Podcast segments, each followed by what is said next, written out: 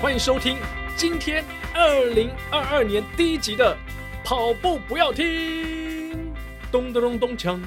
咚咚咚咚锵！这是向总跟我说，我今天一定要配上这样的一个词儿。哎，因为这样的一月，对啊，因为一月就在月底就要过年了，是，所以过农历年，过农历年，对，所以整个一月应该就是弥漫在咚咚咚锵的气氛当中。哎，有没有太早了一点？呃，稍微早了一点。不过我们非常热烈要欢迎我们在二零二二年的第一位来宾啊！是这位来宾，他非常的特别，嗯，特别到呢，他值得拿到我们为所有来宾准备的第一样礼物。哦，我们有帮来宾准备礼物。对，从这集开始，哦，从这集开始，所以我们要先跟前面六六十几集的来宾，六十八集对说抱歉，抱歉。对，当然没有六十八个人了，因为有时候是我只有我们两个。对对对。但是我们至少要跟差不多四五十个 来宾说抱歉，哎，抱歉，因为我们当时那个都没有礼物，也觉得很不好意思。然后我们的来宾也非常支持我们的节目，都愿意来上节目，无偿上节目。是，但是呢，从这位来宾开始。一切都改变了，是为什么不补寄给他们呢？对，很想这样子。亚当亚当刚刚这样说，哎、欸，你有没有你常就是联系的来宾，跟他比较熟的，那可不可以拿给他？我说这样子的话，那些没拿到来宾会更难过。对，更难过。那这样子啦，我们今天既然开启了这个话题，对不对？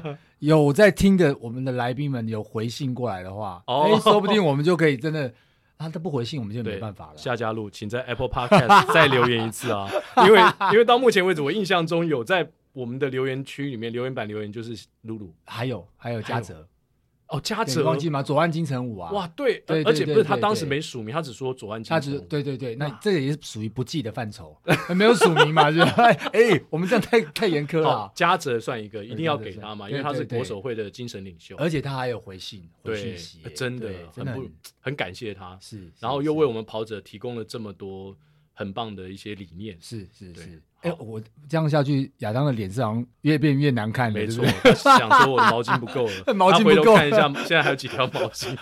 这个呃，亚当眉头一皱，觉得这个毛巾不单纯。是，但是我们的，但是我们来宾已经憋笑了很久了。如果我们再不介绍张修修出来的话，张修修可能会笑到内伤啊。那我们欢迎，哎，修修，欢迎修修，而且他也是一位 podcaster。不正常人类研究所的掌门人哇！谢谢谢谢 谢谢辉哥，谢谢向总，我好久不见了，真的很开心。妈，我终于来到跑步不要停了，太开心了！我就是一直每我就一直烦亚当初，到底什么时候请我来上节目？到底什么时候请我上节目？然后他都一直敷衍我。我跟你说，他跟我说的是另外一套。他说啊，这个节目你知道吗？张修修他，我是说真的，我真没有开玩笑。他说他是王牌。最好是就是他一定要再安排在一个很特别时间出场，哦。对，就是新年的一一月份的第一，而且还拿到毛巾，我真的是哦，看到都快眼泪都快滴下来了。还有我们两个的签名，对，还有签名，对啊，上面有天空葵跟这个王冠祥，王冠祥，对，向总，以后大家都会有这个签名，对吧？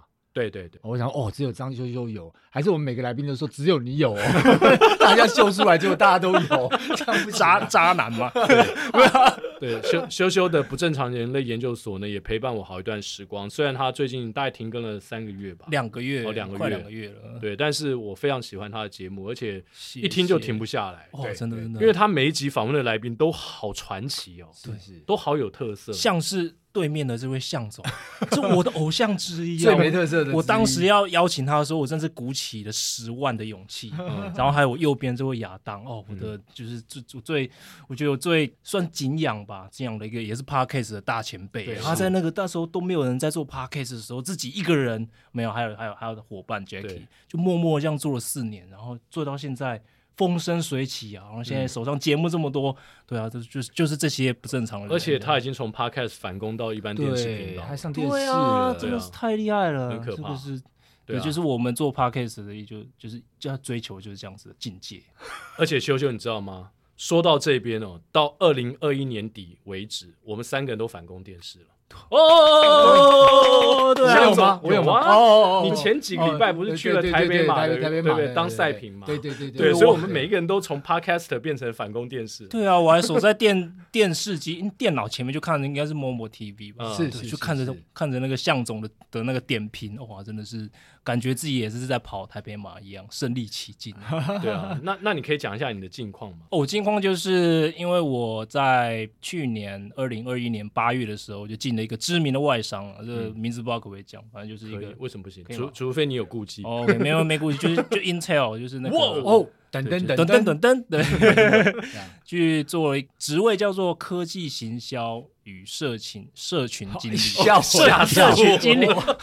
我也觉得那个，我想社群经理，Intel 应该是一个正派经理，就是，哦，他真的是一个蛮正派的公司。然后他之前一直在那个社群方面的经营，就是比较比较没有着力一点。但是大家也知道嘛，现在如果说你不管是科技公司啊，反正你只要是只要是想要把自己品牌打亮的公司，一定要在这个社群媒体方面或是社群方面去多加的琢磨。嗯，要不然就是。才能更直接、更紧密的跟你的不管你的受众啊，或是你的客人啊去沟通。嗯，所以就有了这样一个新职位。然后我以前在以前的同事，他后来也进了 Intel，然后他知道我呃之从科技业离职之后的种种怪异的行径，就觉得哎，这个新的职位好像蛮适合我这种，因为他需要科技背景，他可能又需要有一些社群经营的经验，是可能也要会一些内容创作，然后其实。他想一想，就觉得我好像蛮适合，就招我进去。对，然后我就顺利的进去。所以向总，你会发现，我们刚刚听到修修之后，我们我们三个人觉得反攻电视其实没什么。我们是正常人啊。对，我们正常人，从一个 Podcast 反攻到一个外商公司的主管，那才是厉害。对，而且他反攻完之后，他的外商主管大老板还来台湾，你知道吗？这个我不知道。前一阵子来的，啊，前一阵子就是啊，就最近新闻还蛮多的，啊，反正就是我们的新老板哦，二零二一年刚上任的，就是他其实之前也是 Intel 的一个高阶主管，嗯，然后他后来去别的地方，然后又回来了，现在就是要准备要带领 Intel 起飞了，对，就是要要重返荣耀啊，对，然后所以最近还蛮多积极的。的作为的，对，就包含害了你嘛，对不对？哎，这是积极作为中最积极的事情，积极当中最积极的。对于害人这件事情，向总每天都在做，所以他眼睛亮起来的时候，你就知道，哇，修修是个人才 哦，真的是，我都不知道该怎么接了。但是呢，你的人生其实，在当 Podcast 之前，也是充满了非常多、非常多戏剧性的变化。嗯，对。你要不要从你开始走入，不管是自己的领域当中，或是又离开了，又到国外去绕绕了一大圈，以至于你后来这个不正常人类研究所可以讲出这么多精彩的故事？是真的是要从好久之前讲起来，太棒了，太棒了。对，而且那个节目我先讲一下，唯有不正常的人才可以邀请不正常的人，所以他应该是不正常的人当中的极致啊。没有，我就是因为。被太多人讲说，哇，你这个人生实在是太不正常，你这些选择，你到底是怎么搞的？嗯，但是我就觉得，哎、欸，其实我我在我的人生每一次重要的抉择，我我都是我我都是很理性的，我都是有经过分析才会做出这样的选择。可是为什么大家都觉得我不正常？譬如说，譬如说，像是把呃，我当时在联发科的工作辞掉，然后背着吉他去骑脚踏车环游世界、嗯、这件事情，其实我是用一个很很缜密的这个逻辑理性去。嗯去判断说，我应该做这样的事情，可是大家觉得我是神经病，嗯、就放着好几百万年年薪跟，跟、嗯、跟当时才刚交往不久的女朋友，哦、放到台湾，然后自己一个人跑去骑脚踏车环游世界两年，我觉得两年 我觉得不正常，但是我觉得很正常、啊。在联发科真的领很多，果然不正常，但是股票要一千多块，没有，但是现在哦，我现在好像看到现在的股价，现在觉得好像有点后悔。那对啊，那当时是什么样的一个想法触发了你想要就这样子骑单车环游世界两年呢？呃，因为我是念呃资讯工程背景，我是交大资工，那个亚当的学长，嗯哼，就从小就很沉迷在电玩，所以后来沉迷到极致，就是把想把自己当成电玩的角色，嗯，来在这个人生这个游戏来破关，来开地图，然后我就一直觉得。我人生过了二十几年，快三十年了，就整个整个人生的轨迹就在台湾而已。我觉得，如果说我把人生当做一个游戏来玩的话，那是不是不去其他地方开地图，是不是太可惜了？哦、嗯，对，所以我想说啊，我就趁那时候可能还年轻嘛，然后就，然后还有一些积蓄，所以就就把工作辞掉，想去开地图。另外一方面，我是想说。我我在那一阵子，因为刚好是台湾社会运动很风起云涌的那几年，然后我就忽然体内的愤青魂不知道为什么就爆发，嗯，或去参加那些游行啊、反核啊什么有的没的。可是我就觉得说我，我我自己这样子到处去冲来冲去，去上街，好像也改变不了什么。所以我就想要也去这个广大的世界看看，说有什么是我自己能做的。我想要为台湾做一些事情。就这些种种的原因加起来，让我就把工作辞掉，然后去旅行。哇，他刚说这是很逻辑，但听起来还是很不逻辑。就是就是可能在那个我在思考的那个过程。就这我自己知道，可是外面的人他会觉得说，哇，是一个很剧烈的一个转变。理解理解，但但如果从不管是从动漫的角度回来看的话，哎，那可能是蛮符合动漫的逻辑。对啊，像鲁夫有没有？他就觉得我就是要出海啊，然后他就跟跟那个红发红发，反正就是他的他的老师啊，就练一练之后，他就决定，哎，我现在有已经能力足够，他就出海，还他就觉得说我就是要去找那个那个大秘宝。对，我当时也是这样子的想法，我觉得那个大秘宝一定在外面，那不知道在什么时候会找到，不知道。但但是就是勇敢的踏出去，我就有机会可以拿到。所以那两年你都没有回台湾吗？就一直在国外这样子？因为两年其实有两次回台湾，都是有原因的。嗯，第一个是要为了要办南非的签证，哦，因为南非的签证只有在台湾当地的南南非的使馆才能办得到，所以我一定要回来。嗯，然后就是要求婚。我就 跟在、哦、跟在我呃在台湾等我的女朋友先求婚，对，所以这两次你回了台湾，对对对。那你在大部分时间海外漂流的过程当中，应该有非常多很有趣的事情，对，你会希望跟我们跑步不要停的听众朋友分享的吧？我觉得常常在跑步吧，就是会赶火车啊，哦、追火车或者哦，那个那个真的是不在话下，真的是 赶飞机啊，赶什么一大堆。嗯因为我有时候要经过那个，我觉得旅行的时候的交通工具是脚踏车嘛，但是如果说跨那种大陆啊、嗯、跨海的话，就得坐飞机这样。那我觉得哦，就跟跟奎哥每次都讲的一样，就是你你并不需要很厉害，很厉害。才开始，就是你要开始才会变得厉害。像大家都会觉得说，哎、欸，你一定是准备得很充分啊，你一定很很懂得脚踏车，你一定都计划的很周详，你才出去嘛。你刚刚不是这样讲吗？你计划，其实你只是决决策过程很理性，哦、但是准备永远都没办法准备的很充分嘛。嗯、像我觉得我我想要分享一件事，我觉得这蛮白痴的，就是我出发的时候就真的觉得自己体力已经很好，因为我在出发前完成了一项二，就完成一次二二六，然后我就觉得我自己体力。爆棚，就是整是整个觉得这种骑脚踏车环游世界哪有什么问题？但是我我装备没有带对，嗯，所以我在前几天的时候，我就去挑战在那个云南那边的那种四千公尺以上的高山，嗯、然后我又对当地的那些路况不了解，我以为当地的路都是像台湾一样那种柏油路，超好骑的，可以直接骑上五岭那种感觉。对对对，就一上去才知道说哇，全都是烂泥巴。然后刚好那几天整个是就是。下雨啊，然后山上四千公尺以上的那种温度已经到零度，然后整个泥土啊又稀巴烂，更糟的是我还破胎哦哦，在那种环境之下破胎已经超级崩溃了。最令人崩溃的是，我准备要换内胎的时候，我发现内胎所有的规格都带错了啊！那不是才你的给息家当都在那台？对啊，那是那才那是那是才出发的前一个礼拜吧，我竟然就犯了这种初学者的这种，天哪！对啊，所以那时候也是很狼狈的，赶快在在当地就拦了拦了那种载货的大卡车啊，然后载我到有人烟的地方，我才有办法去找到正确的轮胎来换。所以我想跟大家讲的是，真的我在出发的时候，其实对我的装备啊，甚至如何换胎啊什么，其实都没有太了解，但是出去就。什么都会了，对，出去真的什么都会了，就真的遇到的时候看那个 YouTube，然后看看看，然后就照着，像是换链条啊，或者是换轮胎啊，就直接看着 YouTube 的那种教学就直接换，感觉啊，就是你不用不正常才开始，你开始就会不正常，开始变得不正常。那这是一开始嘛？你是说从云南是那时候还跟那边的人是用中文可以沟通？对啊，对啊，对啊，其实在中国大陆那边其实。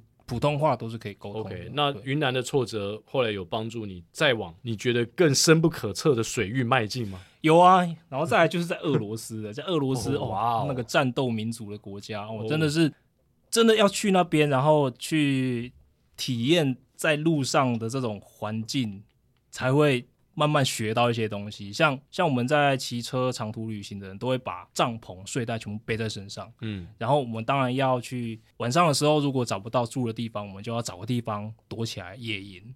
但是我一开始的时候并没有这个概念，我就觉得说，哎，我在晚上在露营的时候，搭帐篷露营的时候，应该找一个嗯，就是人来人往的地方。哦，那也比较不会感觉比较安全，对，感觉比较安全，因为大家都在那边嘛。就是如果说有人想要对我怎样，也他们也不敢这么明目张胆，对不对？所以我就在俄罗斯莫斯科前往圣彼得堡那个主要干道的巴士站底下，OK，我就把我就把我的睡袋拿出来，就在那边睡。哦，听起来怪怪的。然后 我想说，哎，这大马路哎，这车来人往的，都没有其他人睡在附近。对，都没有没有没有。然后我就睡在那里，啊，因为那时候下雨，红军赶走。然后我睡到两点多，我就发现有一台车就开过去，然后就在前面紧急刹车，然后要把苦回来。嗯，然后车上就走下来两个那个战斗民族，哇，超级壮的军人，我我不知道，反正他们就超级壮的。他不是穿制服，绝对不是警察，不是穿就是一般的一般人。OK，然后我的右手就拿着防狼喷雾，就准备以防说他要对我干嘛。然后他他们两个就下车之后，然后就看我，看了看我几眼，然后可能觉得我太穷酸吧，所以他就没他就没有对我怎样，他就开车走了。我从那一天开始，我每次。晚上搭帐篷睡觉露营的时候，一定找一个完全不会被人发现的地方。哦，就这个是去外面，如果像像我们在野营的时候的第一个基本准则，就是你要找一个绝对隔天早上起来你连自己都不知道自己在哪里的地方，那就对了。这样子的话，狮子、大象也不会发现。对对对，我这个狮子、大象还是比较可以不用去烦恼的 的的的事情。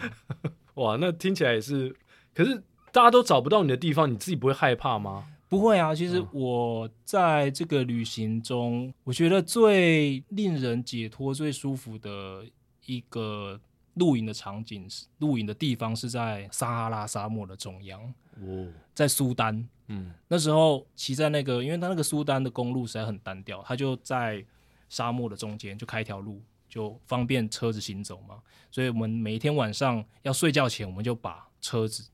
推离这个道路，然后就到沙漠里面。嗯，然后我就拥有这整片沙漠了。我在那边煮东西啊，嗯、在那边大声的唱歌，都不会有人理我。嗯，就感觉，我觉得那时候感觉到这种无比的自由，就觉得自己好像拥有了全世界。然后晚上就看到完全没有光害的星空。哇哦，在沙漠里。那那个时候，通常你你在那种状况下，你最想唱的歌，你现在记得？我那时候唱的是那个 Queen 的。《波西米亚狂想曲》，来，我们唱一下。对啊，既然你今天 你是你是我们第一位得到礼物的来宾，也是第一位带吉他来我们录音室。对，《波西米亚狂想曲》我不会弹电影啊，那就那换一首。你总是不可能只唱一首歌嘛？真的要弹吉他？对啊，什么月光，什么什么，我们唱过，以前唱过什么《城里的月光》，但我想你你唱的应该不是这个吧？我我就练了蛮多 Beatles 的歌。好，来随便唱一首。真的要拿吉他？就真的啊！好好，我就我们今天不是只有彩蛋，我们的节目是边唱歌边走，变成音乐那种什么。嗯。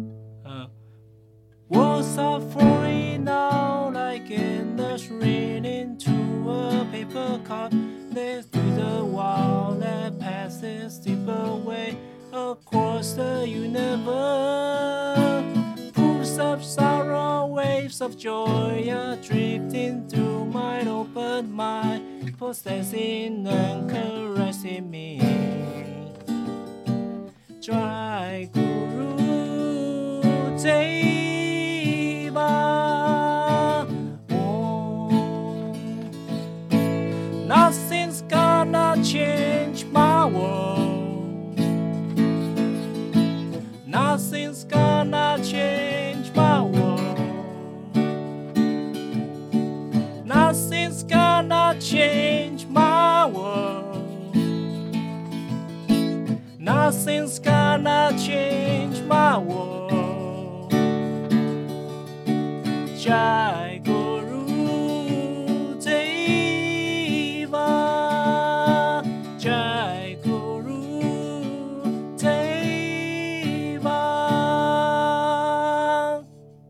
好，这个就是。所以就忽然给我唱，这个整片撒哈拉沙漠都是属于你的。你在唱这首歌的时候，周围都没有任何人。对，就还有还有我的朋友这样，然后他就在旁边、哦。你不是你不是一个人去的吗？哦、我在我在在那边交了朋友。对，我在非洲的时候，因为我我是纵贯非洲嘛，从埃及开始一路骑到南非好望角。嗯、那因为非洲实在是太危险了，所以我觉得找一个伴一起同行会比较好。嗯、还有一个最大的原因就是，如果真的遇到像是狮子或是大象这种，呃，狮子老虎了，狮子我刚我要更正一下，大象不会怎么样。大象大象很凶，很凶，大象比 比老虎凶，大象其实比老虎还凶。对对对，而且没有在管你，而且非洲，所以你真的也碰过大象跟老虎，你有比较？有碰过大象哦，有碰过野生大，因为野生大象超级凶，哦、超级凶。哦、然后对我如果碰到这些野生动物，我一定要确保说有一个人比我慢。对，所以所以就找了一个同伴。对，然后我确定他在柏油路的时候比我慢，但是后来发现他在土路比我快。什么样的朋友会会符合这样的条件？没有啊，这是开玩笑，因为他刚好也。他刚好也从在同一个时间从台湾也要骑到南非。哦，对，他是，所以他他是一个台湾人呐、啊，他是南非人，但是他之前是在不正常人蛮多的，好特别。他之前他真的蛮不正常，他之前就是很久很久以前，十年前吧，他就到台湾可能找朋友，然后就认识一个台湾女生，然后他们就结婚，然后他后来就在台湾做了好几年的红酒的生意，就进口南非的红酒到台湾，然后他有一天觉得。好久没回去看看爸爸妈妈了，然后觉得好像坐飞机太无聊，嗯、所以他也决定骑脚踏车 从台湾回到南非，花了两年，也是快花了 快两年。那他还是得搭什么东？有有有，但他的路线就跟我不一样，他经过中东，就是伊朗那些地方，okay, okay 然后我们就在埃及汇合，一起到南非好望角。后来我就。对啊，就在南非好望角举起了我的脚踏车，完成完成这趟旅程，好酷哦！然后再回台湾，对，再回台湾。这总总距离多少？总距离大概也没有很长，大概两万五千公里哦左右。这样没有很长吗？还好啦，还好，就两万五千公里。感觉他就是好远。亚当的美国之行，感觉听起来就没什么，没什么了。但是你不是只有去就是非洲嘛？你还去了，你刚刚讲俄罗斯，对，后来你还去了。波罗的海三小国，波罗的海三国是在在非洲之前。我这个旅程是分成三段，一个是在中国大陆，然后再来是欧洲，环绕欧洲，最后是纵贯非洲。非洲，OK。所以环绕欧洲是在非洲之前。哦，那时候还蛮好玩的。这个欧洲的国家都整个都去过了吗？也没有诶，非洲那么把那个欧洲这么大。我是从莫斯科，然后到圣彼得堡，进入了波罗的海三国的。最北边那个爱沙尼亚，嗯，然后再来拉脱维亚、立陶宛、波兰、德国，这样一路到西欧去。哦，OK。那在那过程当中发生什么令你到现在都觉得哇，永永远忘不了的故事？我觉得就是，哦，我常常会讲，真的是超级热血的。我在爱沙尼亚的那种全国新闻联播唱我们的那个那个哪一首歌？台湾一首台湾歌叫做《用真讲》。来，有没有那个来宾掌声鼓励？用真讲。来彩蛋时间没有啊？我们彩蛋时间在唱别的，整集都是彩蛋，对，我们整集都彩蛋，让大家踩不完。没有啊，这彩蛋时间不是要会跟你要先讲一讲再唱，你要先讲说为什么在什么状况之下你会选择唱一首台湾歌给他们听？OK，呃，其实我在爱沙尼亚真正去到爱沙尼亚这三国之前，其实对他们的历史没有多多深的了解，但是就是在旅行的途中让我。了解他们其实之前发生一些故事，跟台湾真的好像，嗯，因为他们之前在苏联统治的时代啊，他们也是受到那种欺压，然后也是一样，我觉得，然后他们用了一个很很可爱的革命方式，叫做唱歌。哦，因为他们这三国啊，一直以来都有他们属于他们民族的一些歌谣，然后他们从古以来就口耳相传，就爸爸就是教了，呃，爸爸妈妈教自己的儿子，好像传下来，嗯，所以他们就每年都会用这些歌谣来讲他们自己的故事，是。爱沙尼亚、拉脱维亚跟立立陶宛，就是现在跟台湾很友好的一个。对，尤其像立陶宛嘛，尤其这边立陶宛，那他们就是在被苏联统治的这期间，因为苏联也是无所不用其极的要消除他们的主体性，他们就一直用唱歌这件事情来记得他们是谁。嗯，尤其呃到后来，在一九九应该是一九九零年、一九九一年那个时代，他们就发起了一个运动，叫做 Baltic Ways。叫波罗的海之路，嗯哼，他们决定把他们三国的首都，这样总长度七百公里哦，就是他们三国的人民这样一起手牵手，把他们三国首都连起来。哎呦，那大概也差不多就等于绕台湾一圈了。差哎，台湾一圈应该八九百公里，对啊，但是他们这样接近了嘛。但是那个是在离现在三十年前了，那时候没有手机。哇，所以他们都用那种无线电啊来来联系，说哎你什么什么时间点什么人要在哪边，然后他们就那那时候刚好应该也是在柏林围墙在对。拆除的时候，对对对对对对对，就是对第二波的民主浪潮，所以他们就成功的用这样子的这样子的方式来跟对跟苏联讲说我们要过自己的生活，嗯。用很温柔的方式唱歌，是，是所以我当我去那边旅行的时候，刚好碰到他们五年一度的 Song Festival。Song Festival 就是对，呃，呃歌唱歌唱的庆典。他们从以前开始都一直五年一度就是做这件事情。他们就全国的每个地方的合唱团都会到他们的首都去，在一个运动场一起唱他们的歌，是、嗯、就是一个这种超级、哦、超级大的 KTV，很震撼。对，就这就在体育场哦，几万人的体育场。那我刚好就遇上了这五年一度的。的这个庆典，然后我就在路中就遇上了其中一个合唱团，准备要去他们的首都。他们这个合唱团就蛮不正常的，就每年 每五年就一定要想出一个很奇怪的出逃。有时候是开车，就大家一起开车；有时候是大家一起骑马；有时候是大家一起驾着船往首都。是，那刚好那一年就是大家一起骑脚踏车，嗯，然后就遇上了我这个骑脚踏车的，骑骑遇到你。对，我就在路边，我在路边在收帐篷的时候，就发现他们就有一些人开始聚集啊，然后，然后就很热闹，就大家就是打扮的很华丽啊，嗯、然后就还有火炬啊，说什么，嗯、然后我就问他们说，呃，诶，这是什么事情啊？什么感觉很热闹？然后他就跟我讲这个缘由，哦、然后就问我说，你要不要留下来一起看？是，然后我就留下来，想说，诶，这么这么难得的机会，那时候我还不知道 Song Festival 是什么，哦、嗯，我就留下来之后，就看到，诶，前面有一对。也是骑着脚踏车、拿着火炬的的这些这些脚踏车骑士就来了，然后把火炬传给我们之后，我们就开始在围在那边围着火炬唱歌跳舞啊什么。我其实我还不知道发生什么事情。是后来就还有记者跑来采访我说：“嘿，就是问我到底在干嘛？做些什么？你怎么会出现在这？对，这个脸孔跟我们，你你为什么是这边的革命分子？” 对，这不是不同的脸孔。你为什么会参与我们的革命？莫名其妙。对，就觉得我这这人这看起来怪怪的，就来问一下我到底在干嘛。我跟他讲说我在干嘛，然后他就后来就问我说：“哎，那你既然我们这里是 Song Festival，你要不要为我们唱一首台湾歌啊？”嗯嗯嗯。然后那时候那时候我超错的，因为我那时候开始了，第一时间想到的吗？既然既然你出现在我们跑步不要听的 Song Festival。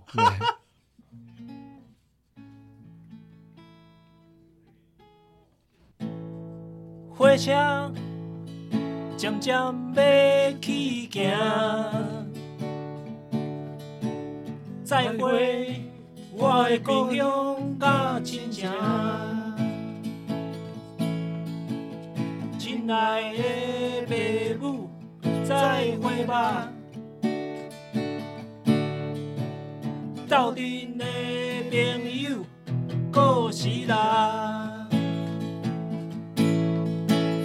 我要来去台北打拼，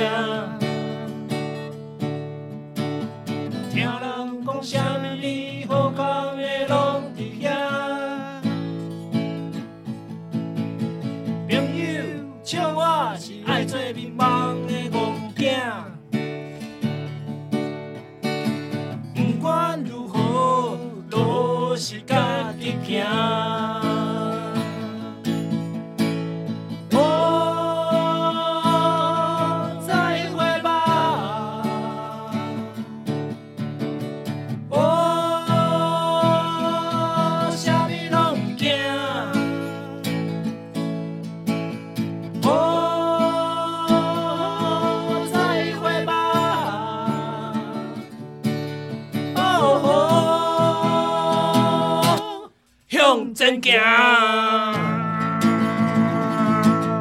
好，谢谢大家。就这样子走进了爱沙尼亚的 Song Festival，对，然后就被上了节目，对，然后我唱完之后，那个记者才跟我说，你已经被全国 live 到，就是 live 到全国去，然后 你变成爱沙尼亚的名人了。对，然后后来他就有把我这个故事写成一个报道，哇，然后我就有去查，我把那爱沙尼亚文翻译成英文，就才知道说，哎、嗯，其实这个记者真的，因为他看到我。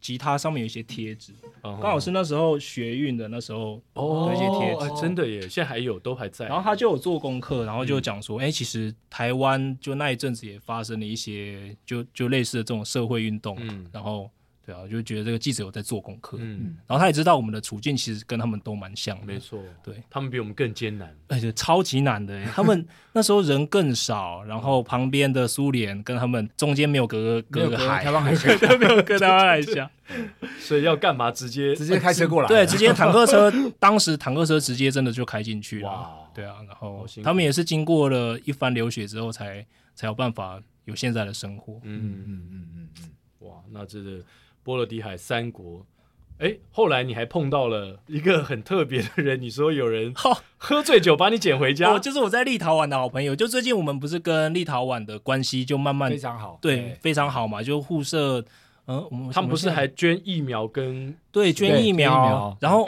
然后我们好像要在那边设代表处，对，台湾代表处了，我就。在那那里认识一个很好的朋友，叫做 Dungis，很好玩。他 我反正我那时候也是一样，骑骑骑到一个小镇子，然后我就不知道要睡哪里，我就看到一个 pub，好像灯火通明，很热闹。你不是都睡在帐篷里吗？没有，哎，那时候是干嘛啊？对，那时候我就想说，那里好像有一个小的小的 inn，就是小客栈啊 inn，然后还还蛮便宜的。我想说问说，哎，这个里是不是可以住？因为已经野营好几天了，就想洗个洗个热水澡，是，然后就去。就那个那个客栈好像就没有开，但是他楼下的 pub 灯火通明，然后我就去，我就去那边撞门啊，然后就一个 一个就问说，哎，这个就到底这这间客栈有没有开啊？然后然后他们就就出来一个语无伦次的人，就明显就是喝醉了，喝醉了说没有没有没有开，但是如果你要找地方睡，你可以来睡我家这样之类。我就说啊，睡你家这什么鬼？然后然后我就说好啊好啊，那那你家怎么走？这样这什么鬼就好好。我在在台湾只有听过那个醒的人捡睡的人诗，对呀，没有听过睡的人捡醒的人的诗啊。哦，对，那时候我是想，我是想说啊，没有啦，我就睡在旁边的这草皮，可不可以让我搭个帐篷他说不要不要不要，你就来我家来我家。然后他说，我就跟你讲，你就那从这个走出去之后啊，然后就看到一个一个门木门，然后这个木门你进进去之后，然后你看到有有另外一个门房子的门，然后你就他没有锁，你就把它打开就进去，然后你就就就 be like a king 这样。我对我想到一个那电影情节，就是一个人说 I insist，另外说 I insist more，I insist more，I insist three，I insist two，I insist four。然后然后我重点就是我跟他说，哎，那你你我还是不知道怎么走哎。然后他说，那你等我等我，然后我去开车。跑步不要听，提醒您：喝酒不开车，开车不喝酒。然后我想说，然后他就开始开始左摇右晃，准备要就跑出去啊！我这样是酒驾哎。然后他走到一半，走到一半就倒在地上，就睡着了。然后我想说，我靠，这是什么？这是什么？什么情况？对啊。然后他的朋友就出来，然后把他放到车的后车那个那个。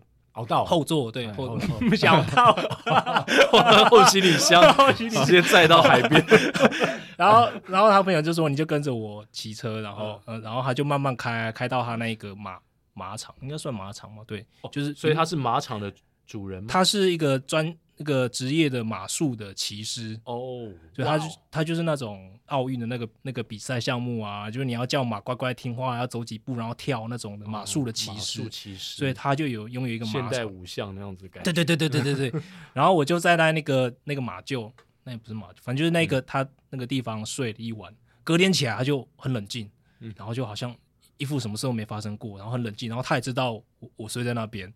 那他承认有邀请你，昨天晚上有邀请你这件事，然后他 马他马上就开了一瓶啤酒来醒酒，我就觉得 哦，欧洲人真的很好玩，就是真的把啤酒当水喝。嗯，因为那一阵子是我觉得很累很累，我好像觉得我不知道为什么要干嘛做这么累的事情，有点想要放弃的时候。嗯。想说啊，那我不如就在这里休息个几天，就没想到一休息就休息了一个两个礼拜，回去那边待了两个礼拜，就跟他们变成好朋友。哦，然后在那边骑马，然后在那边哇，对啊，喝酒啊，跟他们烤肉啊。那他从这个宿醉变成清醒，然后后来还接纳了你。对，在那边待两个礼拜。对，他应该也真的很不正常。醒来之后，原来长这样。所以前前一阵子那个立陶宛的消消息出来之后，我们就很兴奋啊，然后就也是一样在 FB 上面叙旧啊，就觉得很好玩。其实真的大家都是连在一起的，哇，其实这种感觉很棒哎。你没有出国，你都不知道，其实在国外真的呃，或是我们常讲说，你不不要随便跟陌生人那个交谈或干嘛的，也许到处都是危险，但你发现其实这个世界上温暖蛮多的。对，其实真的，因为我们平常。接收到那些比较不好的讯息，都是几率概率很小的，很小很小。但是因为经过媒体这样放大，我们就以为它就是那个地方的全部。是，其实不是这样子的。就是真的要到那个地方才能知道那个地方是怎么样的地方，那边的人是怎么样一个人。那还有哪一个国家让你觉得它的全部跟你原本预期的落差反差非常大？哦，那一定要讲苏丹了。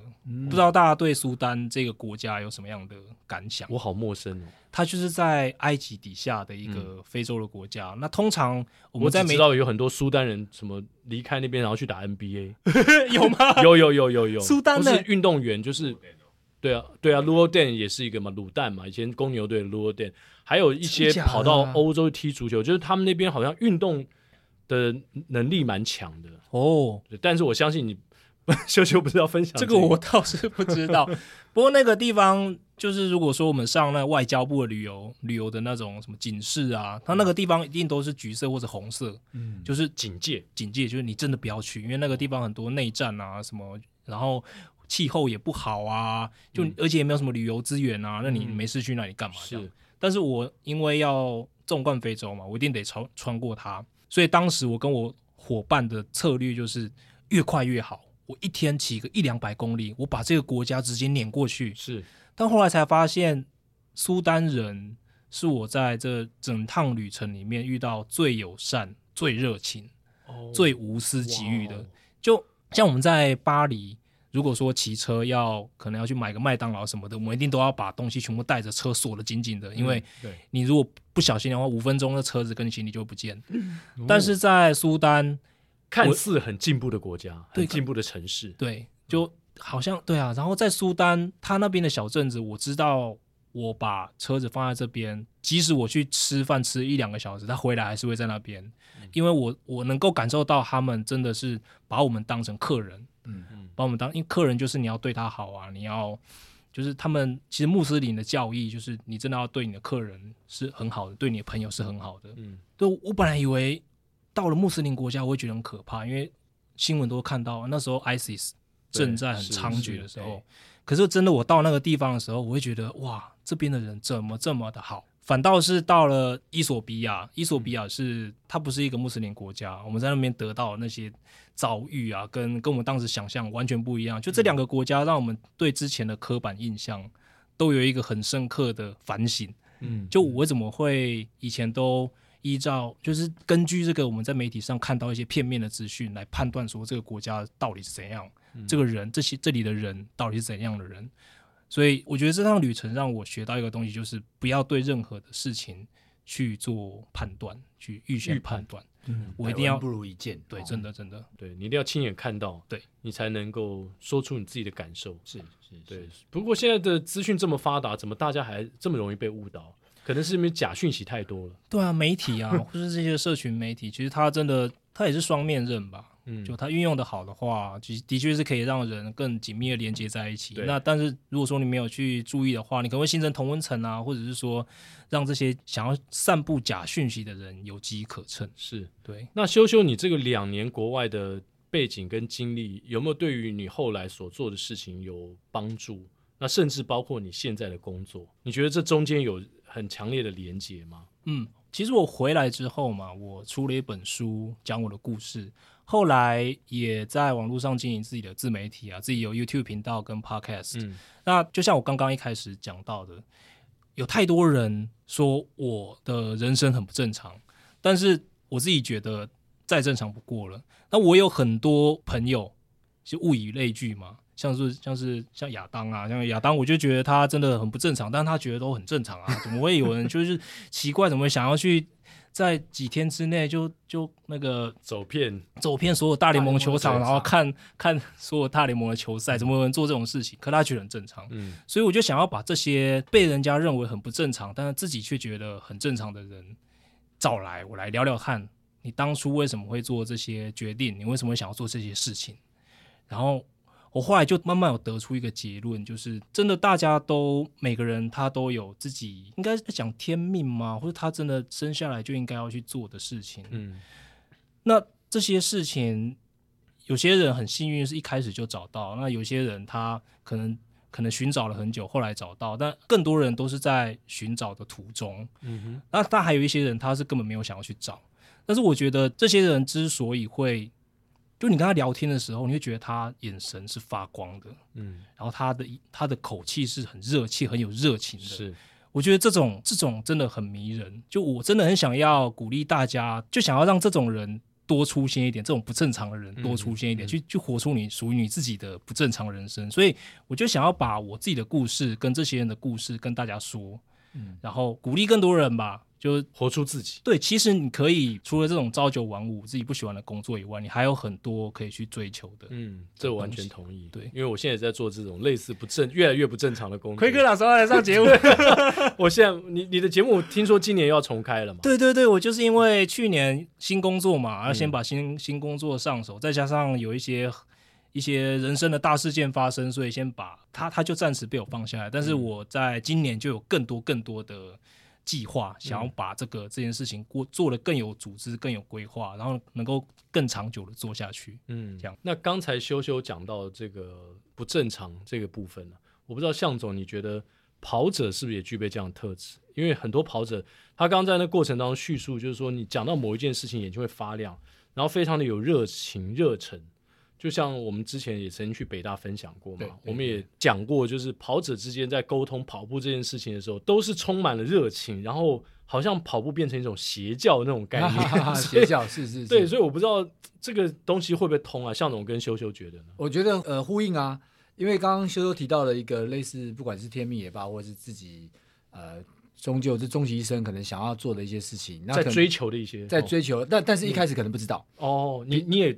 通过这样的过程，我认为，呃，一开始可能不知道，或者是说一开始被很多过去的这个约定成熟的也罢，嗯嗯、或者是从小的教育观念，嗯、或者是家庭的束缚，或者是整个社会给你的这些压力，然后层层的捆绑。所以，为什么我觉得在跑步的身上是看得到这一切的？嗯、因为我之前提过嘛，其实我们跑步常常是因为要找回某些失去而跑。哦，啊，你因为你失去人生的健康，因为你失去了生命，嗯、因为你失去了你的感情、嗯、工作。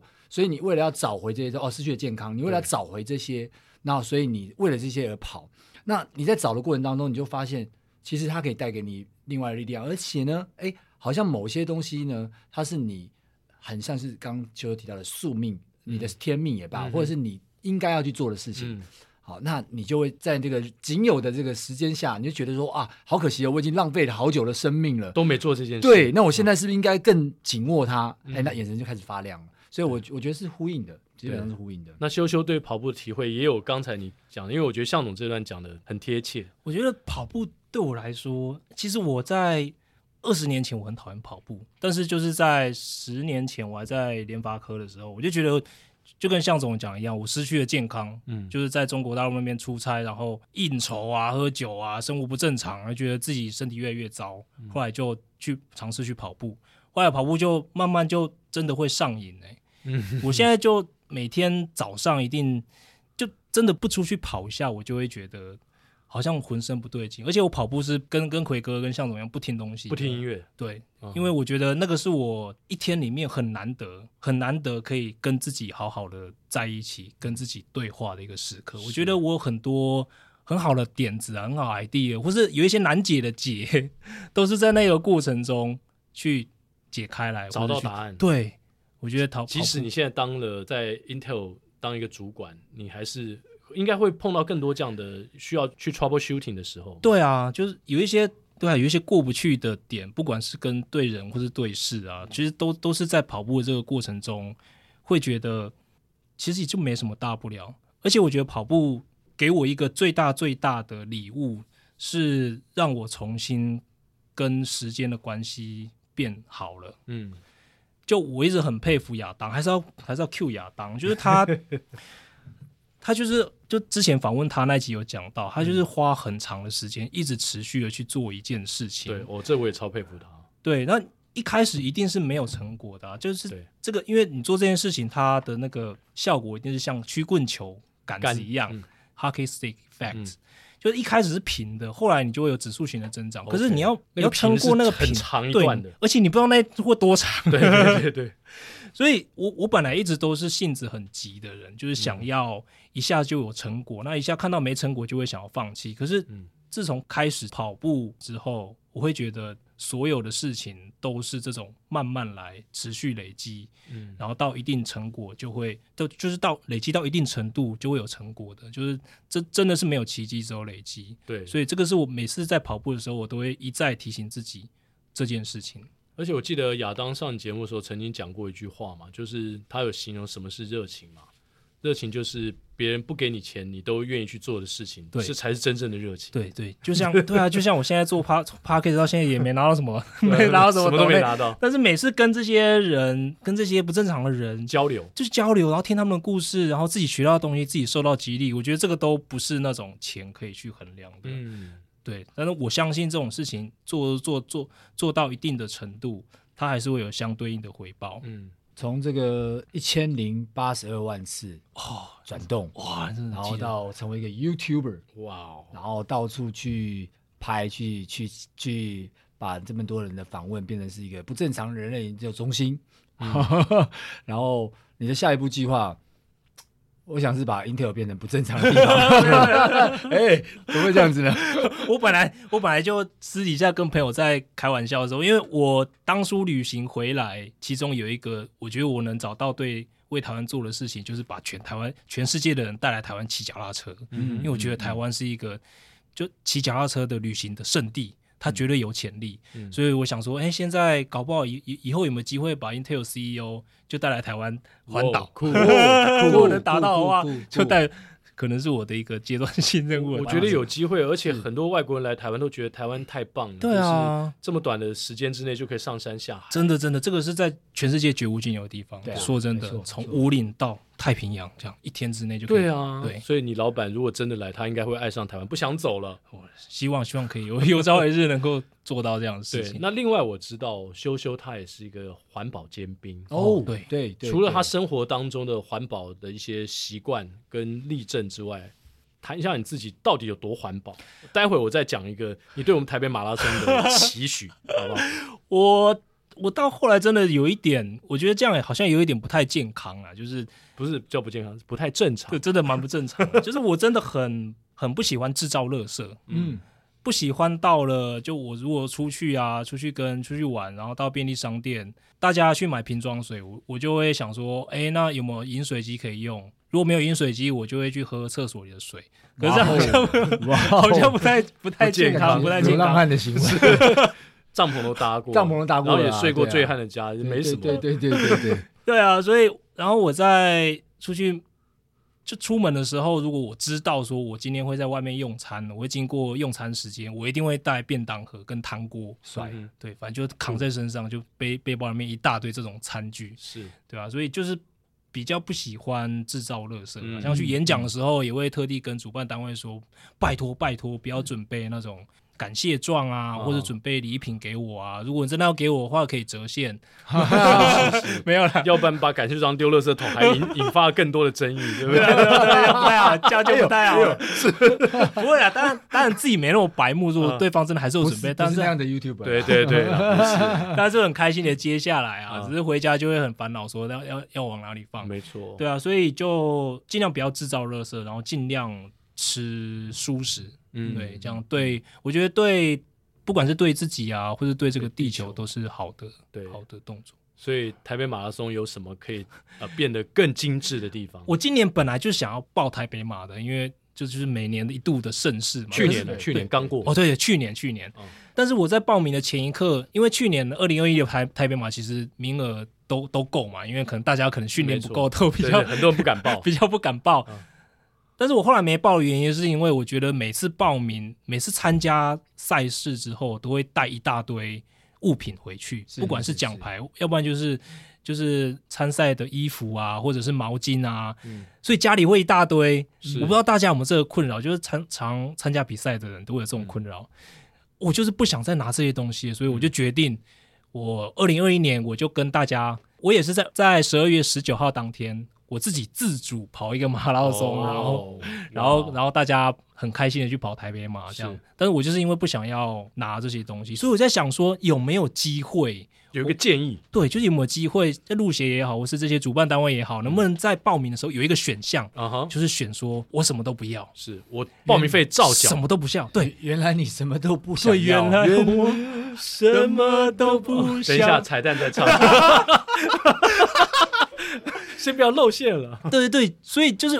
我我愿意缴全额的报名费哦，是因为我觉得那些补给啊，或者那些人人员的交管什么的，这一定都是成本都是要付。但是我就是不想要拿东西，嗯，我不想要拿毛巾，我不想要拿奖牌，我不想要拿衣服，嗯，什么都不想要。但是我缴一样的钱，是、嗯、不知道有没有这个选项。如果说能够有这个选项的话，我觉得减碳。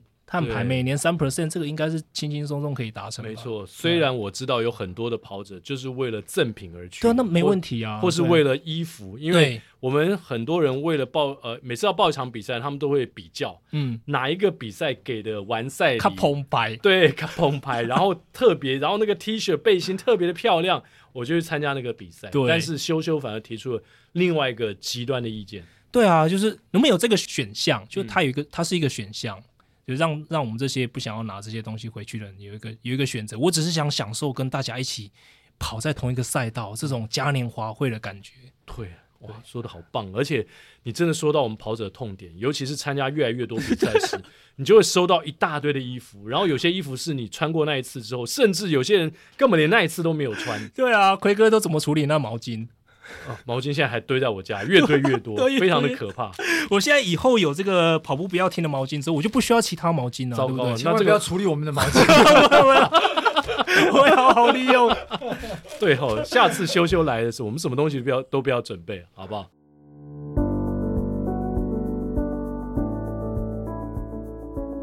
修修原本抱持的这样一个艺人公司理念做个人的品牌经营，对。但是后来为什么中途你又刹车，决定要重回企业的怀抱呢？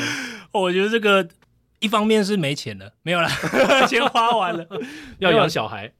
对，因为小孩出生了，其实那个开销蛮蛮大的。然后我觉得我最大的目的是我想要做一个试验，因为我在经营 Intel 之前，我自己有开一个课程教大家如何拍影片，嗯，经营 YouTube 频道。但是我后来觉得好像方向有点搞错了，因为大家其实他并不是需要拍出很厉害、很酷炫的影片，就是那种很美呀、啊，然后就是那种特效很好影片，大家不是，然后用的器材是非常高档的。对，其实不是，那些都不是重点，大家的重点是想要在 YouTube 这个全世界第二大的搜寻引擎，这个最大的、最有影响力的社群平台上面建立起自己的品牌，传播自己认同的理念。嗯。那要做到这样子，其实不用买多贵的器材，不用拍多厉害的影片，所以我就想要把我这个课程改变方向一下。我把我想要设计一个课程，就是它你能够在一个礼拜只要花可能五到十小时，嗯，就可以经营一个成功的 YouTube 频道。嗯，我知道如何办到，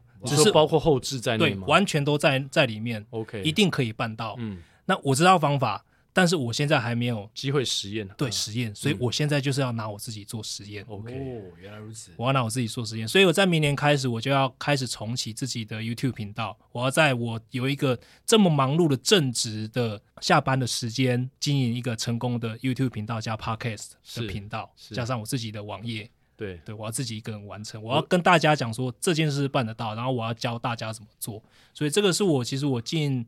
我又进一个，我我真的本来是发誓一辈子不要再进任何组织的，哦、我后来又进去了。其实这个是一个最大的原因。嗯、对，我懂。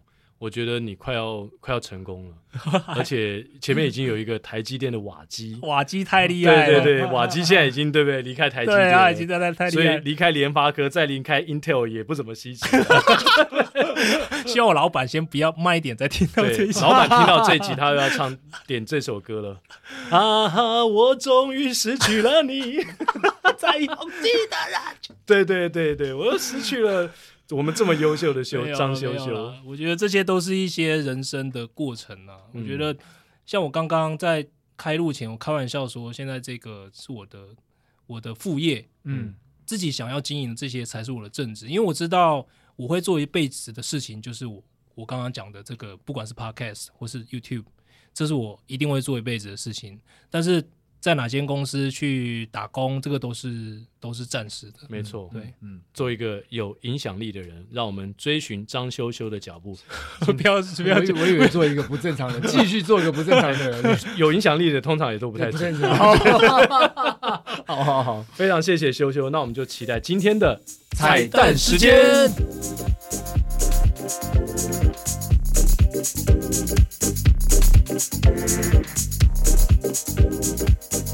今天要唱的呢，就完全符合张修修去参加路跑赛的精神。他玩来虾米都没爱，好烂的台语，什么都不要，怎么台语怎么讲？虾米都没爱，虾米都没爱，也算是 OK 啦，勉强 pass 及格啦。嗯，我知道这样不好，也知道你的爱只能那么少。我只有不停的要，要等你想逃。泪湿的枕头晒干就好，眼泪在你的心里只是无理取闹，依偎在你身后是我一辈子的骄傲，原来你什么都不想要。我不要你的呵护，你的毛巾，只要你好好久久爱我一遍。就算虚荣也好，贪心也好，哪个跑着对爱不自私不奢望。我不要你的承诺，不要你的永远，只要你真真切切爱我一遍。就算虚荣也好，贪心也好。最怕你把承诺当作对我的回答。原来你羞羞连毛巾都不想要，奖牌也不想要，奖牌也不想要。来宾请掌声鼓励。好，今天非常开心，邀请到修修来我们节目，谢谢谢谢，跑步不要停。好，我们下周三早上八点同一时间空中相见，拜拜。